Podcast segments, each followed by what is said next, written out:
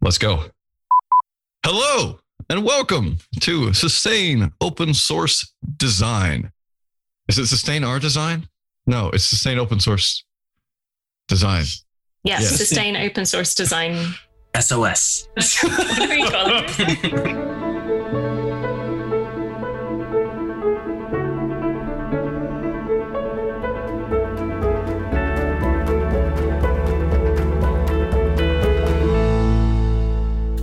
welcome to Sustaining Open Source Design. Sustaining open source design, sustain open source design. I don't know, but let's just go with one of them. We're here to talk about the confluence of open source design, whatever that means, and sustenance. How do we make sure that these things continue and they do so in a healthy and awesome way for everyone involved? Very excited about our guest today who is a full-time UX mentor. I believe this is the first time we've had one of those on this show. There's not many of them in the world, so this will be really exciting and interesting. Before we introduce him, I want to make sure we also talk about the other panelists so that you know who they are when their voices suddenly pipe in with a question. I am, of course, Richard Littauer. Hello, everyone. And it's really great to be here in Edinburgh. Django Skarupa, how are you doing today? doing well from marvelous snowy Massachusetts, USA. Yeah, you just got dumped. I wish I was there skiing. Awesome. Eriol, Twice. how are you doing? Well, now I'm jealous of not having snow. We've got quite a lot of rain here in the southwest of the UK, but I'm doing I'm doing okay. I'm waiting for a nice dry day to be able to go to do some DIY work. That sounds great. DIY for all you non-British people is putting up shelves and sort of doing stuff around the house. Super fun. Our guest today is also calling from Europe. So there's three Europeans on the podcast. If you include me, Heiko Tietze. Heiko is calling from the mountains of Germany, where he is the UX mentor for the Document Foundation. Heiko, did I pronounce your name correctly? I just want to make sure. Yes, it was correct. The Document Foundation is my employer and I'm working for LibreOffice. Since we talk about snow, the snow conditions not so good anymore here in the middle mountains. The spring has almost breaks through, but yeah, it's a nice day. And I'm happy to be here. We are happy to have you. I invited you on because I had a chat with Mike Saunders from the Document Foundation. It was a wonderful chat about LibreOffice and the Document Foundation and what they do together, basically to provide a fully fledged open source document editor used by millions of people around the world. Super fascinating work. I asked Mike if he has any any designers on the team, and he, of course, brought up you, Heiko. So, can you tell us a bit about first what the Document Foundation is for newcomers to this podcast who haven't heard the other one on the Sustain podcast, and then what you do there? Well, the Document Foundation is the organization, kind of umbrella organization behind usually more than one project. It is more than one project, but the biggest one is LibreOffice. It is kind of a legal entity. And I believe everyone who's listening to this show knows LibreOffice, successor of OpenOffice, the one tool that tries to solve every problem in the world. No, seriously, my position here is UX mentor, and I do all this stuff around usability, good workflows, making things easy. I help the developers uh, figuring out how to draft UIs. I care also a little bit about visual design, not myself, but as a mentor, my duty is to uh, bring people together to keep the show running, to welcome new volunteers, to support them, and to advertise. So, okay, first off, most projects don't have more than one person, if that, focusing on UX. And you're here mentoring other UX people. How much UX work is there to go around? How does that work? How many UX people have you mentored? I would be happy if there's more than one professional. No, there are just volunteers, non paid people who are interested in this topic, people who care about the ease of use, who like to participate in the project, and maybe also designers who have a little bit spare time. And those are interested and as I said, my duty is to mentor them, not professional people who care about the application. I believe it is easy to see that we can have more input on this field, more designers, that would be a great benefit. But happens also for other fields like development, of course. I'm really interested in the topic of mentoring because I found myself, I think maybe maybe two years into sort of my open source design journey, really wanting other designers to be welcomed into the fold of open source and then essentially becoming a mentor myself. And since kind of really i wrote a talk about what i think maybe mentoring looks like in open source design but i'm actually not that sure and it was a partly a joke talk that i gave at FOSDEM a couple of years ago but i was really interested in what the unique challenges are in mentoring not only designers or any type of designers within open source, but kind of like what that intersection between mentoring designers and within open source can mean. I'd love to hear from you what you think, because I have my own thoughts, but this is about you. But yeah, can you talk about unique challenges for designers, mentoring designers in open source? Oh my gosh, you make it a broad topic. um, thing is, let's start uh, same broad. What is a designer? A person who cares about usability. I don't have a good word because designer is often misunderstood as people who do the visual part. It is a usability person who cares about the workflow, about using an application easily, quickly, without the need to read some documentation, maybe also with disabilities, whatever. There might be people who dedicate their lifetime for it, but everyone is a user. Most users and most of the developers I know are aware of the um, challenges, at least the challenges, and implement things probably more quickly, uh, not thinking about ease of use, not thinking about beginners, and so on. But if you start to consider all these needs, you get quickly to the point where everyone can be a, a usability person, a designer for the workflow. And mentoring in this aspect means that we have to educate people what to think, how to think, what restrictions to consider, maybe things like guidelines, like the process of making decisions, how to get to a point where you decide whether some function is implemented or not. And it is, of course, makes sense to have a good uh, foundation to refuse some input from other users. And that is what I try to do. Mentoring also means to uh, enable people to participate in the development themselves. We uh, put a lot of work into things that are called easy hacks that are topics.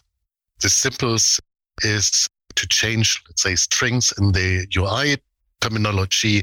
If we call something an item, it might make sense to have it more precise, like, or whatever it is. Don't get a, a very good example, but we do have frequently input from users claiming some strings, some labels are not really precise enough to make the application easy to understand. So we decide, let's change it. And this case, my task is to tell people what to do. We make it as easy as possible. So if you want to start to work for LibreOffice, you don't even need to set up an environment. You can do it in the development. I don't know if how to translate Gerrit here. It's the online repository for the source code. I hope this is not totally wrong. I'm not a developer myself, so don't take my words too serious. But so what you can do is to use the web interface source code and change the sources there. And I believe if you start with these very simple things, you can quickly, hopefully, does not take too long to get to more difficult points like moving controls around, adding controls to the interface, and making it more appealing. Things like that. You spoke a little bit to the process of beginning the mentorship process. And, you know, as someone who was almost entirely self taught in this field, it's something that's extremely useful. Could you talk a little bit more about the backgrounds of the people that you mentor, where they might have come from? Very much different. people, ordinary users, and also people with um, a design background. It depends a lot on how long they join the team. Let's call it a team and what they do. We run, for example, a, a survey lately that was done mostly by a person. She was from the United States, Maria Berg, and she did the survey mostly on her own. Set up a, a line survey with a couple of questions that we discussed in advance that involves to create the survey, to consider the, the answer possibility and so on, and to evaluate the, the responses later collect all the information into some documents. So for tasks like this, I think you need more experienced people, people who are familiar with the, way how to ask others about their opinions. For example, you should know what a Likert scale is. But I do have also volunteers who are really just users, ordinary users who want to improve something, who have ideas how their life could be easier than they just join the, the discussion. I have to admit, it is definitely not easy for no one, at least because the topics are very difficult. It's never a simple question. Of course, there are simple questions. I don't like this dialogue, but always reasons why something has been evolved as it is now. And it quickly goes into very much into details where you have to know the application and the a little bit also the ideas behind in detail. And that is where people maybe struggle. You said a word that I think is really interesting in how you just explained, but I also want to just pay attention to how awesome it is to have users that are part of the process as well. We've had previous speakers on the podcast talk about some of the ways in which they try to include non-contributors or like it's hard because they then become contributors, right? Because they're participating.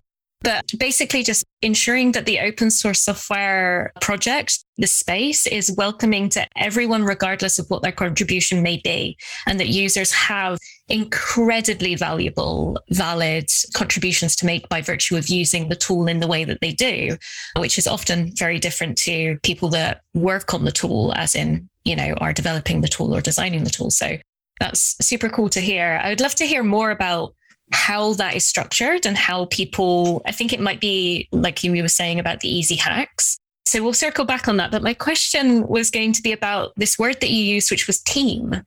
I'm really curious to know what that team looks like where you are and how, because I found that designers, as well as finding some of the cultural aspects of open source unusual if they've come from a let's kind of call it a kind of standard or normalized design background which doesn't kind of have as much of this community building aspect to it or like designers engage with each other in quite different ways in a collaboration aspect and i'm always curious to know like what kind of expectations do those designers or people that contribute design to the projects have about the team like what are the expectations of the access to development, what the expectations of what the project will do with their contributions, and what does building a team mean to you and, and the rest of the folks in the project?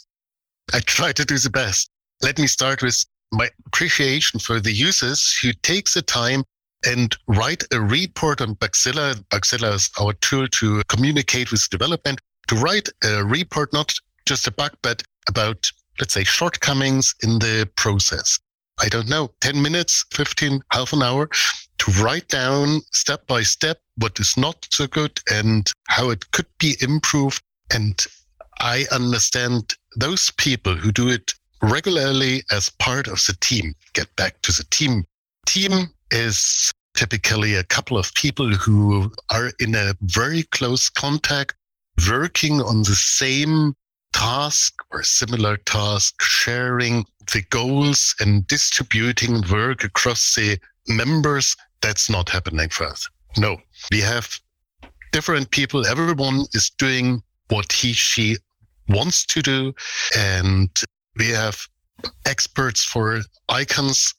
I use plural. That's there are not so many, but people who invest a lot of time in creating nice and appealing icons for LibreOffice. LibreOffice is used on many platforms, and the goal is to blend as best as possible with the native system. So we need different icon themes, and we have 2,500 or so different icons in the application. It's a huge amount of work, and it's incredible how much effort and work went into this task. There are also people who contribute not so often or not so regularly. Let's say just one time, like for the about dialogue, we got a very nice logo. What is it? A picture for the about dialogue. Same person that did it for the for Inkscape in the last version cycle. Thing is, these one-time contribution are really important as well. And of course, back to the question, what is a team? It is also to have experienced people who know more about the document format, about how a certain workflow is supposed to work. Things that even me, I don't have an idea how this particular function is supposed to work. And I need those people and they give often input on the tickets on Bugzilla so I can make a decision based on input from various people. That is awesome. What I really like is how well evolved you are and how it seems that you have a grasp on where people can get started, how people can work. This is not a new project. I was just looking on the website, and one of the questions I have is you, know, you talk about team and you just give a pretty good breakdown there, but LibreOffice has a ton of contributors who contribute in other languages. You yourself natively speak German. And I'm just curious, how do you integrate different contributors from different languages? Do you have language specific contributions or is there a way for them to easily participate outside of English? Of course, even Klingons can contribute. No, just joking. We have a localization team and people who organize one person in the team who is hired to organize the, the translation team. LibreOffice as a project is very proud of the community in general, not only the design and UX people or the developers, but the community around the project. Translators, marketing people. There's a project about native languages. And I believe we are the project with most translations available in 150 languages. Can speak about German. There are areas in German where minorities live, people who have their own language close to the Polish border. And I didn't know that they're split into south and north part. it's incredible. And I know it because LibreOffice has one of the south dialect and one for the north. So if you want to run the Office application in Scottish Gaelic, you can do it very easily. And if you speak some very special language, some dialect, you're very welcome to translate, to join the team. And this is going easy and quickly to add, for example, Klingon to the application. I love that. As a speaker of several made up languages, as a learner of Scottish Gaelic, and as someone who specialized in minority languages in the past, it's really excellent to be able to have that possibility. Maybe I should have rephrased, or could I ask a, a, a second question, which is let's suppose that I only speak Gaelic. How can I contribute to the open source besides translations? Is there a way for me to improve UX besides internationalization and besides localization? How do your teams integrate other user experience people from different backgrounds coming? Yeah, very good question. And we discuss this question almost every week in the team calls. Team call, not the design team, but the LibreOffice team consisting from all the mentors that we have. And it is definitely a challenge. If a person would speak only Gaelic, Scottish Gaelic, no chance to be a part of the design team. I don't speak Gaelic. I have no idea about all the letters. No way. And we speak English. So there's no German and everyone has to do it in English.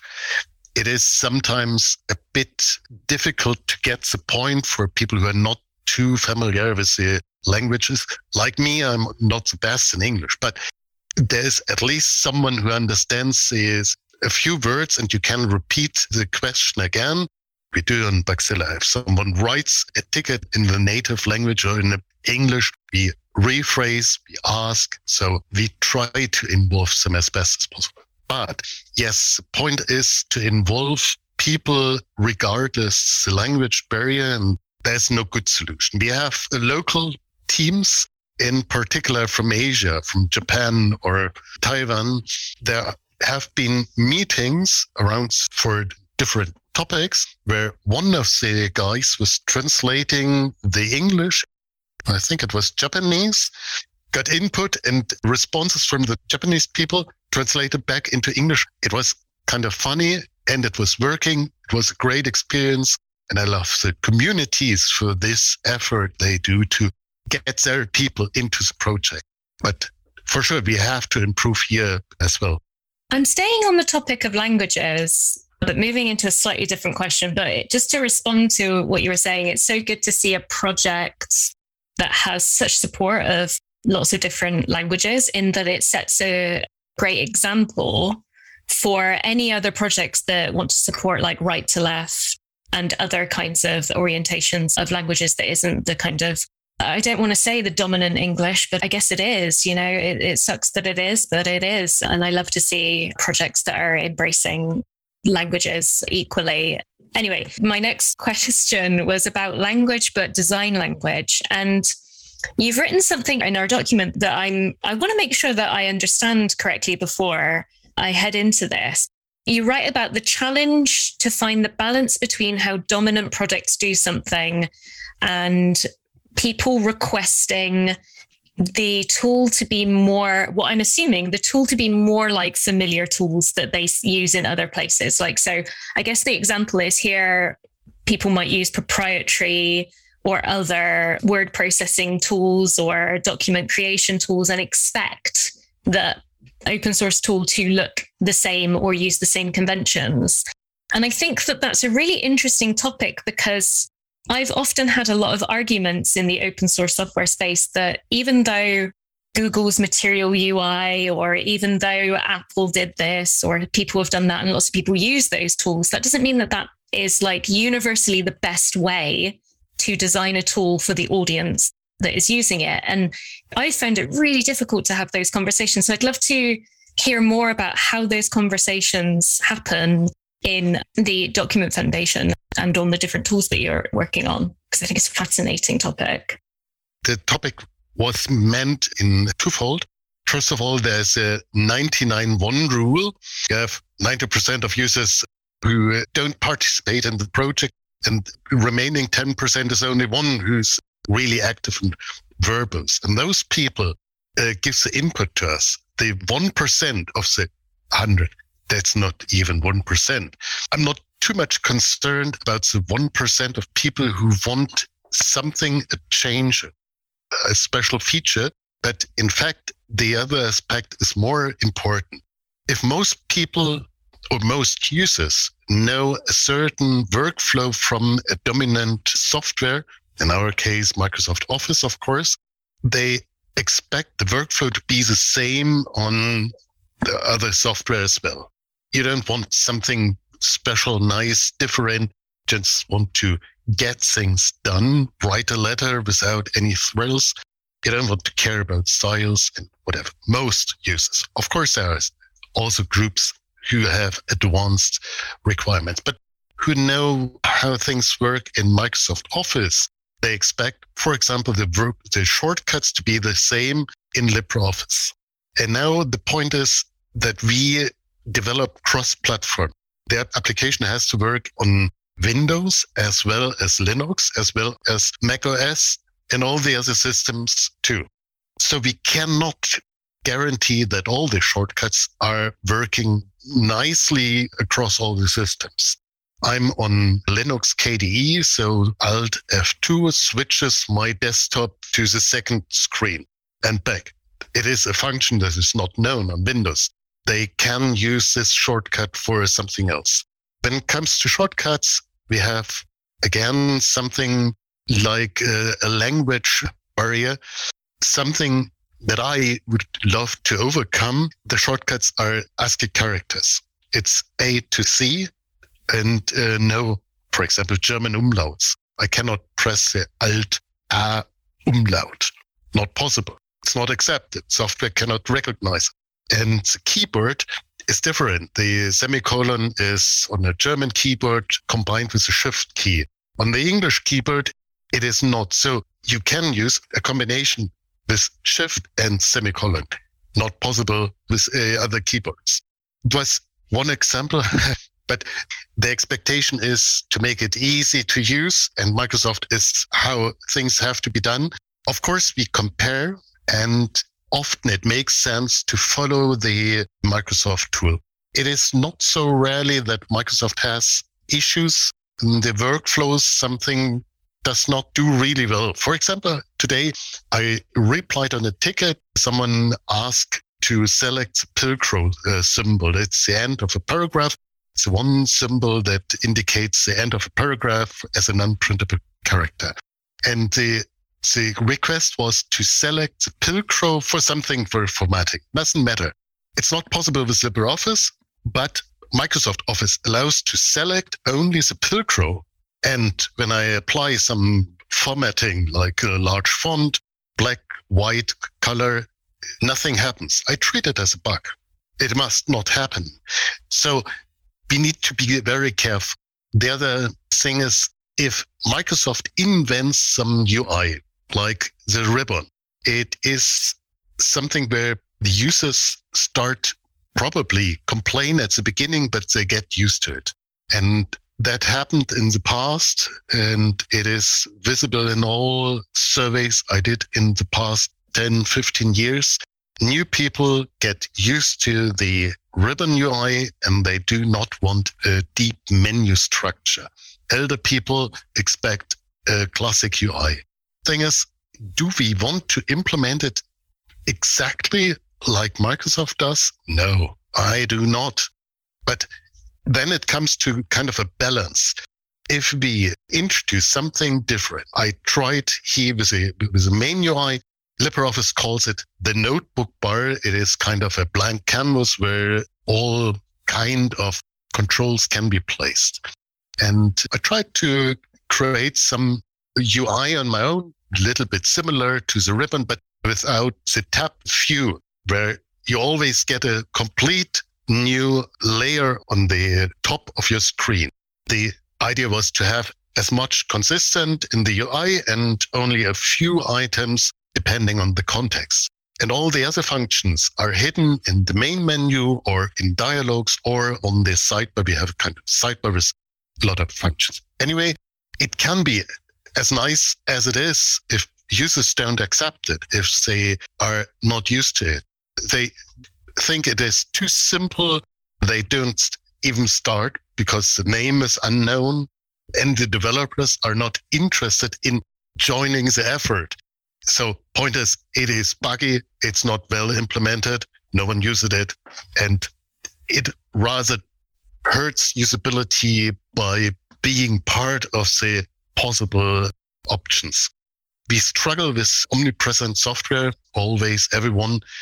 And sure, we need to decide on every day. It's been excellent listening to you. You're clearly very thoughtful on these topics and you've spent a lot of time working on how to make sure that the project is welcoming and awesome.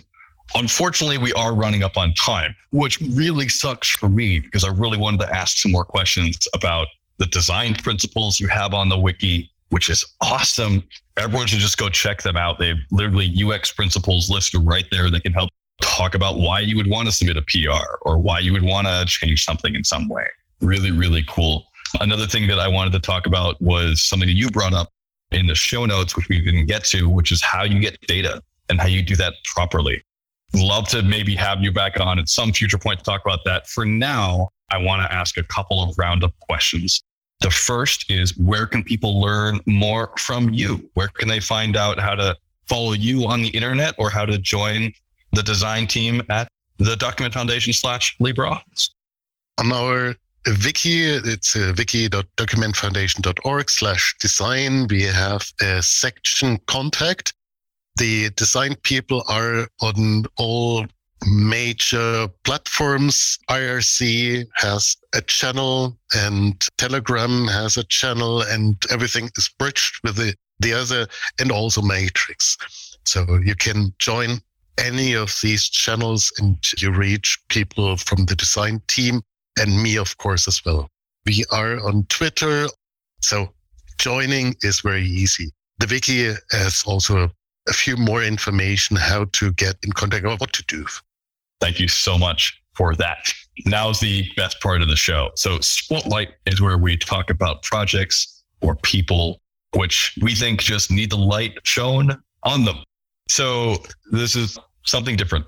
Django, what is your spotlight today? This is actually something that I've been working on with a professor at RIT. So, Open at RIT has been working with this project recently. And it is the Vulnerability History Project. Vulnerability History Project is a project done by a computer security professor at RIT, and it publishes the context and human factors surrounding critical computer security vulnerabilities. So, going through the site, you can access data, you can look through the timelines of how those vulnerabilities came to be, and better understand the human factors that potentially led to that vulnerability being pushed to whatever project they were in. Thank you very much. Awesome. That's such a cool project, Django. I have already shared it with lots of people as you were speaking. I can't wait to dig into it. I'm going to do one in a bit spotlights. I hope that's okay. The one in a bit is that we had our monthly human rights centered design community call last week, and it was about assistive technology, uh, specifically assistive technology that helps people that are unable to speak speak with devices that have simulated voices. And there aren't a lot of open source projects that deal with AAC devices. There's a lot of assistive and accessibility open source projects, but not a lot for these kinds of assistive technologies that are really critical to quality of life. And so I wanted to share one that was shared by one of the speakers at the Human Rights Center Design Call, which is openaac.org. So there are a number of different projects there for the folks that are interested in accessibility to check out. My spotlight today is David Peterson. David Peterson is a friend of mine, although I haven't talked to him in a long time, sadly, who makes a lot of languages. He has made Dothraki and Valyrian for Game of Thrones. You can learn High Valyrian on Duolingo. It has more users learning it than Scottish Gaelic, which is hilarious. He has also made the languages in the movie Dune. He also used to be the president of the Language Creation Society, which I used to be on the board. He's one of the people who was instrumental in getting me into conlanging in a way that was more professional. I, of course, also make languages, so feel free to contact me whenever. But David Peterson is just a really great guy who's been doing an excellent job normalizing. Let's make languages and let's make films have languages and not random Swahili phrases. So thank you so much, David Peterson. Heiko, what is your spotlight today? It is Free Pascal. It's open source clone of Borland Delphi. GPL, a um, very nice Pascal compiler, beautiful thing, plus the accompanying IDE called Lazarus and a project, a visual component library that plays very well together with Free Pascal. It's many people in the project that do really great open source work. And it is very much pity that there's not more development here, no more, not so many people uh, working with Pascal. It is an easy to use language, nice syntax of the language. So I would draw a little bit more attention on this project. Love it. Thank you so much. Heiko, it's been a real pleasure having you on the podcast today. I love what you're doing. Please keep it up. Thank you for being our first UX mentor. Guest, if you like this or have any questions, feel free to reach out. We can either direct them on to Heiko or you can direct them there yourself. Thank you so much. Have a great day. Thanks a lot. It was a pleasure to be here. Next time we do it in Valyrian.